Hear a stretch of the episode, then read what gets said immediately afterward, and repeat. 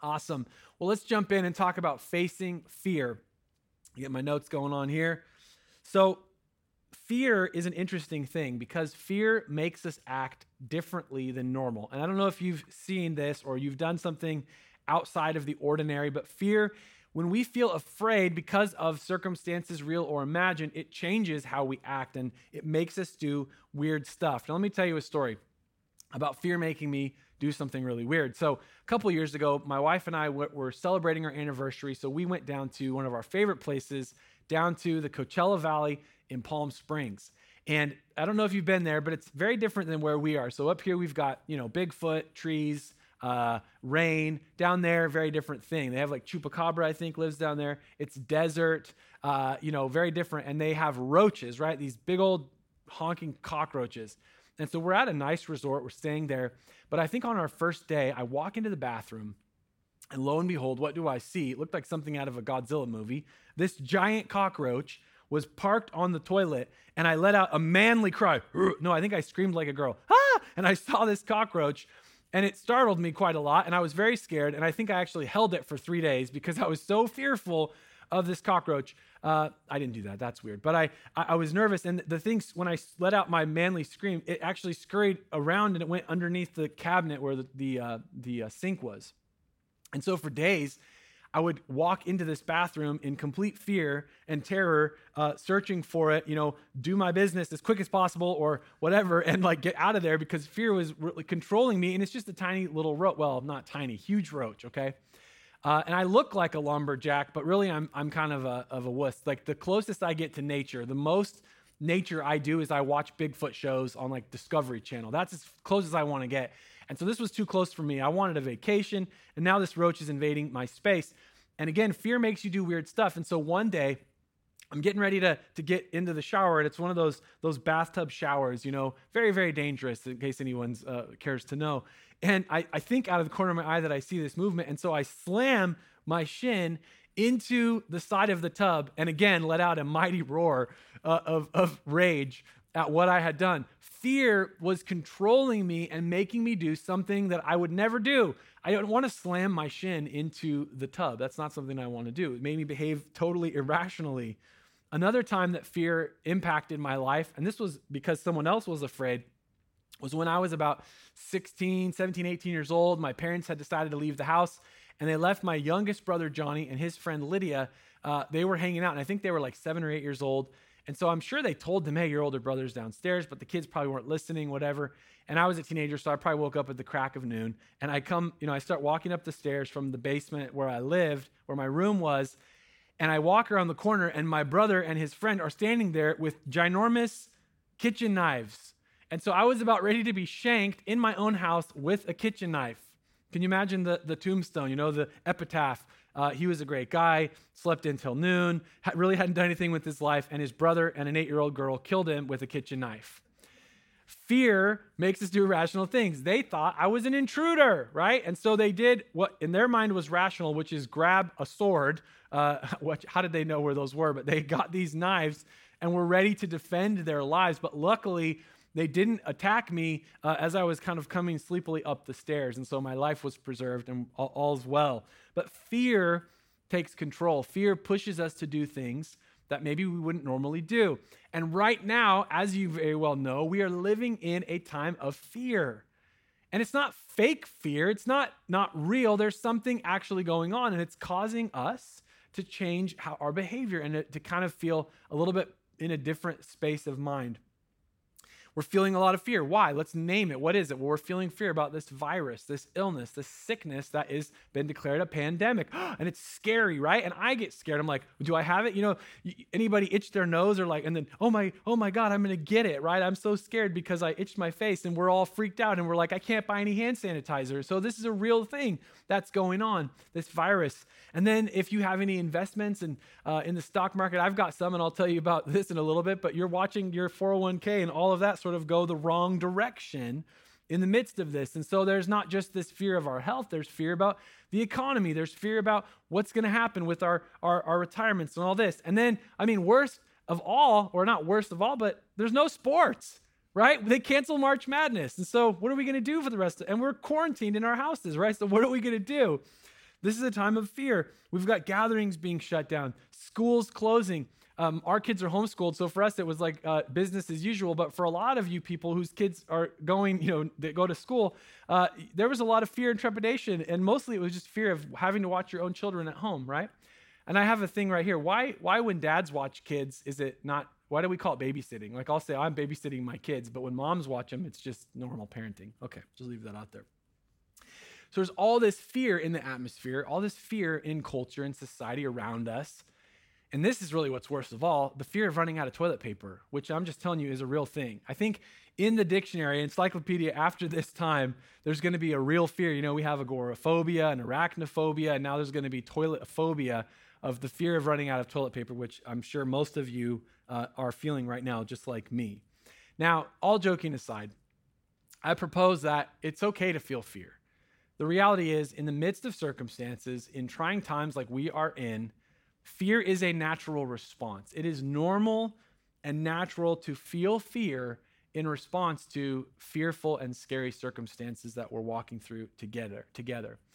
But here's the thing I, I, I would propose this to you today. My thesis for this message is this that fear makes a better thermometer than a thermostat.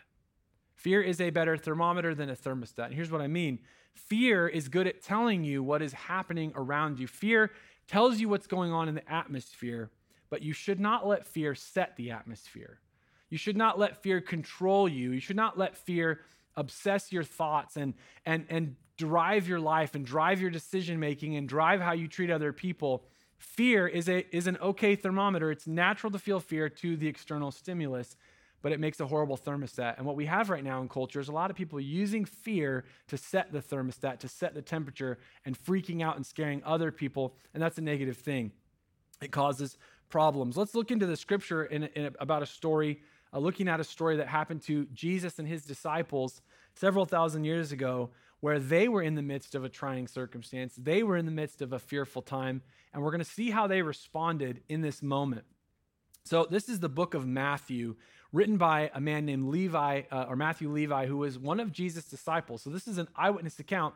He's here and he's writing this for us, recounting this event. And it says in Matthew chapter 8 Then Jesus got into the boat and started across the lake with his disciples. Suddenly, a fierce storm struck the lake with waves breaking into the boat. A couple of uh, uh, months, or I guess it was almost a year ago now, I had the opportunity to go to Israel, and I was actually on a boat on the lake or the Sea of Galilee, and it was actually a pretty windy day, and the waves were starting to kind of hit the side of the boat. And I thought, I wonder if Jesus is going to show up and calm the storm. Didn't happen. No, we just we were fine, and we just got off the tour boat and we went and had falafel. Uh, it was a wonderful time. So here they are. They're on the Sea of Galilee. They're on this lake. There's this big storm, and they they had these really kind of low-sided uh, wooden fishing boats. And there's actually a, a one that they found buried in the mud there that they put right by the Sea of Galilee that you can look at. And so it makes sense when you hear this story why they would have been afraid. It's almost like a big, long canoe with kind of low sides.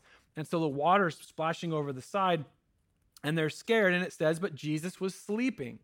Okay, he's not concerned. Uh, the disciples went and woke him up, shouting, which is how we all love to be woken up, right? Shouting, Lord, save us. We're going to drown. And Jesus responded, Why are you afraid? And I imagine in this moment, they're like, because of the wind and the waves, because the water splashing over the side of the boat. Hey, nap time Jesus, like you need to turn on like miracle Jesus because th- we're freaked out because of circumstances. And how many people right now are like, why are you afraid? Why are you afraid? Um, let me see, because uh, there's a pandemic and I can't get any toilet paper and there's no March Madness. Like there's a reality of circumstances. Let's be honest about that and let's be realistic, okay? We're not burying our heads in the sand. They, Jesus says, Why are you afraid? But then he says something really important. He says, you have so little faith. You see, faith and fear are like opposite sides of, of a tension here. They're responding in fear, eh, but they're letting it be a thermostat rather than a thermometer. You see, it's okay to feel fear, it's okay to be afraid because there's a storm. But Jesus says, wait a second, why do you have so little faith? Because faith is an antidote to fear. Faith is about who's in the boat with you. And that's what we're going to look at here he, then it says he got up and he rebuked the wind and waves, and suddenly there was a great calm. The disciples were amazed. Who is this man? They asked. Even the winds and waves obey him. Jesus says, Why are you afraid? Why do you have such little faith? Faith and fear, right? They, they kind of counter each other and interact. And here's the reality of why Jesus could say this because it's not about the storm, it's about who's in your boat. And I, this might be kind of cheesy, but maybe say this out loud with me where you are, right? You can kind of look at the person who's not paying attention and elbow them because it's time to pay attention in church, right? It's not about the storm, it's about who's in your boat. You see, right now, you're in a storm. We're all in a storm. There's uh, scary circumstances going on. And maybe you're one of those people who's like, I'm not afraid or whatever. But you're afraid of how other people are acting, aren't you? Which is why you're virtue signaling on Facebook and telling everyone not to be afraid. See, everyone's feeling fear one way or another for one reason or another. Why are you afraid? Why do you have such little faith? It's not about the storm, it's about who's in your boat. So, how do we face real fear? What is Jesus pointing his disciples to, and what is he pointing us to in this moment today? He's telling us to put our trust in the right place. Where is your confidence? Where is your hope? Where is your faith? And I want you to understand something that when we talk about faith in this context as a tension against fear, I don't mean blind faith. I don't mean the kind of faith that maybe a lot of people think of when they think of the Christian faith. Perhaps even you, maybe you're not a Christian. Maybe you're not someone who's a follower of Jesus right now. And you think of faith as like believing in the Easter Bunny or believing in Santa Claus, believing in Jesus. Those are all kind of that faith, that blind faith without evidence. No, this is faith in the character and the nature and the revelation of a person. You see, Jesus could rebuke their unbelief or their lack of faith and their, their, their thermostat level of fear because he had revealed himself to them and they knew who Jesus was. And so, faith in this context is about trust. Faith is about putting your trust in the right place. See, faith does not mean that everything is going to work out exactly how you want it to. Now, I don't want to burst your bubble, but here's the reality Christians around the world, uh, I'm sure, have already expired, died from coronavirus. Some people will actually die from this disease.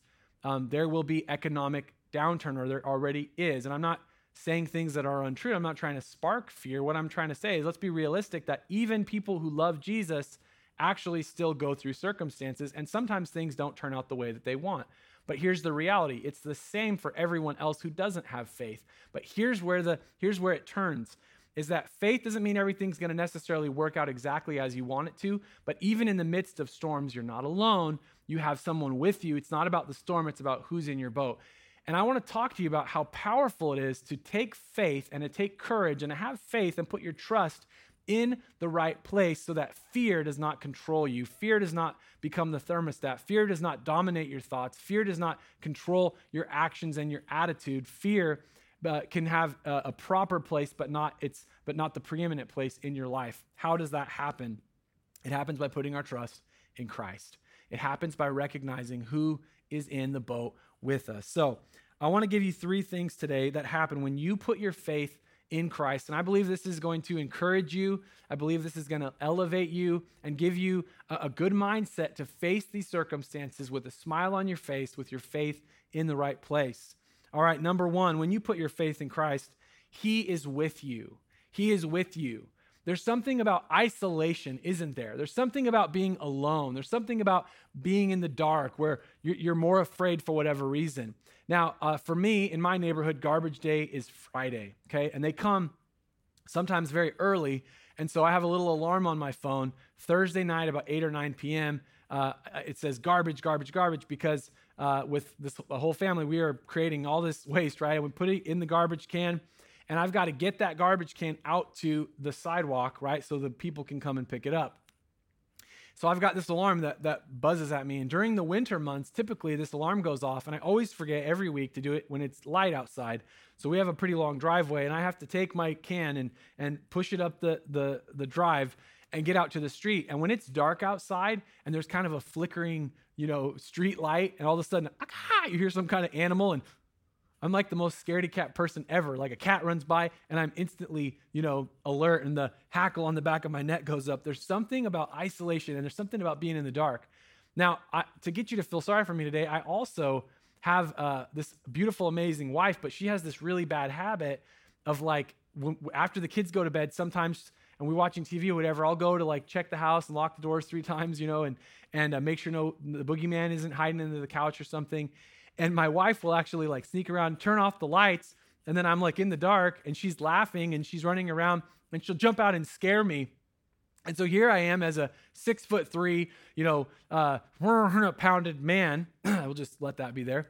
And uh, my wife's 100 pounds lighter than me. She's shorter, a foot shorter. And yet here I am terrified of her because it's dark. So the dark and the isolation and fear, it, it, it changes things. But here's the reality when you have faith in Christ, you're not alone. You're not in the dark. You're not by yourself. He is with you. Listen to what it says in Psalms 23. It says, The Lord is my shepherd. I have all that I need. He lets me rest in green meadows. He leads me beside peaceful streams. He renews my strength. He guides me along right paths, bringing honor to his name. Even when I walk through the darkest valley, I will not be afraid. This is a promise. This is a hope. This is an encouragement for you today. You might feel like you are in the pit, the darkest valley, but when you have your faith in the right place, it's not about the valley, it's not about the storm, it's about who is with you. It says, I will not be afraid, for you are close beside me. God is with you in the midst of the valley. How, how can I, as a Christian person, look this fear in the face and, and be realistic and say, wow, that's kind of scary? Uh, there's some circumstances going on, but I'm not going to be controlled by that. How is that possible? Here's why because I'm not alone. Because walking through the valley of the shadow of death, walking through the darkest valley, I have my hand in the hand of my Father. I'm walking with, with God. And therefore, He is with me and I'm not alone. And that's a promise for you. It says, Your rod and your staff protect and comfort me. He is with us. When we put our faith in Christ, He does not abandon us, right? He does not leave us as orphans, the scripture says. We are not alone in life. You might feel like, well, everybody's abandoned me. Everyone is socially distancing themselves from me. And it wasn't even a pandemic when they did it, right? It, I'm just alone. I'm isolated. But in that moment, God did not abandon you. God did not leave you. And that is a promise for you. As a follower of Jesus, He is with you all the time. Number two, when we put our faith in Christ, we find that our hope is in an unshakable kingdom. It's not of this world.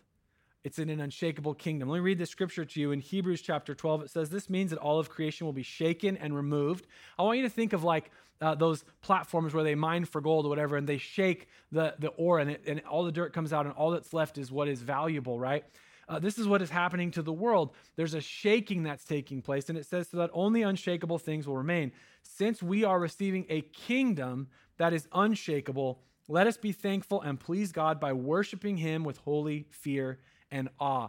We are living through a time of shaking. There is economic shaking, there is shaking in culture, there is shaking in politics, there is shaking around the world. This isn't just an American thing, it's global. It's not just a Lane County thing, it's through the whole nation. This is this is a time of shaking, but in these times of shaking, where is your faith and trust? Where have you put the bank account of your hope and trust? Where is it? Is it secure? And the reality is when your faith is in Christ, you are a citizen of the kingdom of heaven. Uh, as the scripture tells us, we are in this world, but we are not of this world. And therefore, the unshakable things cannot be taken away, they cannot be shaken. And what happens is, in times like these, we can see where we have placed our value and where other people have placed their value. Because if, if your value, if your treasure, if your hope and confidence and faith is in the things of this world, things like money and things like your job and things like your career and things like even your physical health, and and you felt like oh i was in total control. I've done everything right. And now this thing comes in from the outside like this scary monster and everything is shaking you find out oh i had confidence in these things that are very shakable but what i want to encourage you to do today is place your faith in christ because when there is shaking you can't shake the kingdom of heaven. It is unshakable. That is the kingdom. That is our inheritance as followers of christ when we place our faith in the right place. If your value is in this world, though, when it gets shaken, you're shaken. Your confidence, your foundations, they crumble, they're broken. Fear, what happens is it's a fire that reveals what we really treasure. It burns away the artifice, it burns away the hypocrisy. We say, oh, my, my life's really about my family and these types of things. And then when we get really afraid, we find out that our life is really about toilet paper right? It's really about protecting ourselves. It's really about getting all the food and stockpiling it, even though they're going to bring a truck and fill it up again, guys. It's going to come. It's going to come back. We're okay. You're okay. But when, your when your hope and your confidence and your faith is in a very shakable world, then when the world gets shaken, you're shaken. But when your faith is in Christ, you're unshakable. You have a kingdom that is unshakable. This is why Jesus told us in, in Matthew chapter 6, Jesus' disciple Matthew, he said, here's what Jesus said about this Do not store up for yourselves treasures on earth, where moths and vermin destroy, and where thieves break in and steal. But store up for yourselves treasures in heaven, where moths and vermin and coronavirus and economic crisis and all this do not destroy, and where thieves do not break in and steal. For where your treasure is, there your heart will be also. You know, I told you a little bit about the stock market crash, and those of you that have retirement accounts, my wife and I, we have some. And you know, I we had to put some investments in for our tax purposes, and I put a bunch of money in. And then right after I did that, it was like everything dropped, and I had this like, I don't like that feeling, right? I it, it really shook me. I was like, oh, and I realized, oh, I was kind of trusting in this money being there, that everything would be secure and it would always just grow. And you go, well, that's not realistic, sure, but that really kind of shook me a little bit. But then I, I, I, began to just think about it. I'm like, well, you know what? My real treasure is my relationship with Christ. It's the relationships that I have with other people. My real treasure is not of this world. My treasure is in heaven. And guess what? Nobody can touch that treasure. The stock market doesn't touch that treasure. Uh, a virus does not touch that treasure. Even if my own life was taken from me, my hope and my confidence is unshakable in Christ. And if you can't touch my treasure, you can't steal it. If you can't touch my hope, you can't take it. If you can't touch my joy, you can't steal my joy. And I want to encourage you that, uh, especially if you're a follower of Jesus, that you should be full of joy right now, even in the midst of circumstances. Now, don't be a weird Christian like, I'm so happy. Don't be that person, right? We understand there's real stuff going on, but we should have unshakable joy because our hope and our confidence is rooted in an unshakable God and an unshakable kingdom it can't be touched. As a follower of Jesus, my hope ultimately is in the resurrection. So even beyond death, I have hope in an unshakable God. Even death isn't to be feared. So that's number two, that our hope is in an unshakable kingdom when we put our faith in Christ. And number three, and we're going to get ready to land this plane here today. Number three is this that you don't have to be ruled by fear.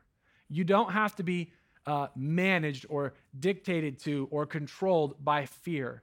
Right now, there are a lot of people, and I hope that you're watching this live stream today or going to watch it on a replay, that you're feeling great fear. Maybe it even caused you to tune into a church service that you normally would never watch.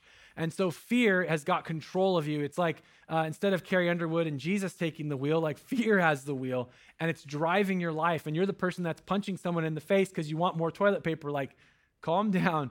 But fear is controlling you. And I want to tell you that when you put your faith in Christ, Fear no longer has a say in what you do and how you feel, that you can actually turn it around and, and put your faith in Christ, and fear kind of falls by the wayside. Fear can paralyze us, it can cause us to do things that we wouldn't normally do and act in ways that we wouldn't normally act. But when your faith is in Christ, you have the ability, the power to conquer fear. It says in the book of Romans, the same spirit that raised Christ from the dead dwells on the inside of you.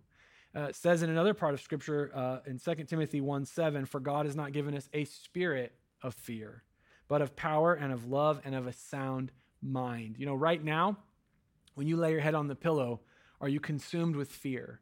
Are you consumed with what ifs? What's going to happen to my family? What's going to happen? Because if so, it probably shows that your faith is probably just a little bit misplaced. You've placed your faith, your value, your treasure in a, in a wrong spot, and fear is kind of having its way with you. But when you go, you know what? I'm putting my faith in Christ, fear is a punk, and Christ is victorious, and you can conquer that fear. Come on. You can, you can have a sound mind. You can have a, a whole mind. He didn't give you a power, a spirit of fear. Jesus said this in John chapter 14, verse 27 Peace is what I leave to you or leave with you. It is my own peace that I give you. In other words, the peace that Jesus feels, the same peace that allowed him to sleep in the middle of a storm in a boat, the same peace of the one who can calm the wind and the waves, the same peace, the very same. He says, I leave with you, I give it to you. I do not give it as the world does. Uh, in other words, what Jesus is saying here is peace in the world is about circumstances. If everything is good, I feel peace. If everything is bad, I have no peace. That's being ruled by fear. Jesus says, I give you a different kind of peace. Do not be worried and upset. Do not be afraid. When you put your faith in Christ, you can look fear in the face realistically and say, I see the circumstances. My thermometer is working. I know that there's no March Madness. I know that we're running out of toilet paper. I know that this is scary. I know the stock market's crashing. I'm not, I'm not delusional, but I have faith in an unshakable God, and I will not be ruled by fear. I am guided by the love of Christ, by the light of Christ. I am guided by faith in Christ. That is the hope that we have. That is the invitation today. And as we get ready to close, I want to invite you to take a step. You know, even through a live stream, you can hear what I'm saying, you can see me. Uh, you know, I can't see you. I don't know how you're going to respond, but you can make a response. You can take a step forward and make a decision today to place your faith in Christ. And that's the invitation that I give to you today. That literally, wherever you are, whether you've been doing the right stuff, doing the wrong stuff, whatever, it doesn't matter. It's not about who you are, where you are, where you've been. It's about the fact that as you hear this today, you can respond in faith and make a decision to place your faith and give your allegiance to Christ. In the scripture, when it says, uh, believe in Jesus, it's actually talking about allegiance. It's talking about uh, making Jesus the Lord of your life. And those are kind of religious words, but it means you're saying, Jesus, you're my captain, you're my boss, you're, you're the one that I'm going to follow wherever you lead. And when we put our faith and our trust in Jesus and we give him ownership of our life, he gives us this unshakable hope. We receive an inheritance in this unshakable kingdom. Your treasure moves from a very shakable level down here to the place uh, in heaven. Jesus is seated at the right hand of the Father. And when you put your faith and trust in him, his work at the cross makes you part of the family of God. And so, my invitation for you today is to put your faith in Christ. And I want to lead you in a prayer and encourage you to, from this day forward, to follow Jesus. Now, what I want to tell you is look, we're, we're not meeting live, we're not meeting publicly. You're seeing this on a live stream. But if you make this decision today, I want you to understand that it has ramifications. It means that you are committing yourself to follow Jesus, right? You are committing yourself to be his disciple, his student, and to follow after him in what he leads you to do. So, if that's you and you want to put your faith in Christ today, would you just bow your head and close your eyes and re- repeat this prayer after me? Dear Jesus, I pray that you would forgive me for my sins. I ask that you would give me life, that you would give me love. I pray that you would be the Lord of my life. I repent of my sins, and I place my trust and faith in you and in you alone. I give you my life, all the good, all the bad. I place my trust in you. Give me the grace to follow you the rest of my life. In Jesus' name, amen.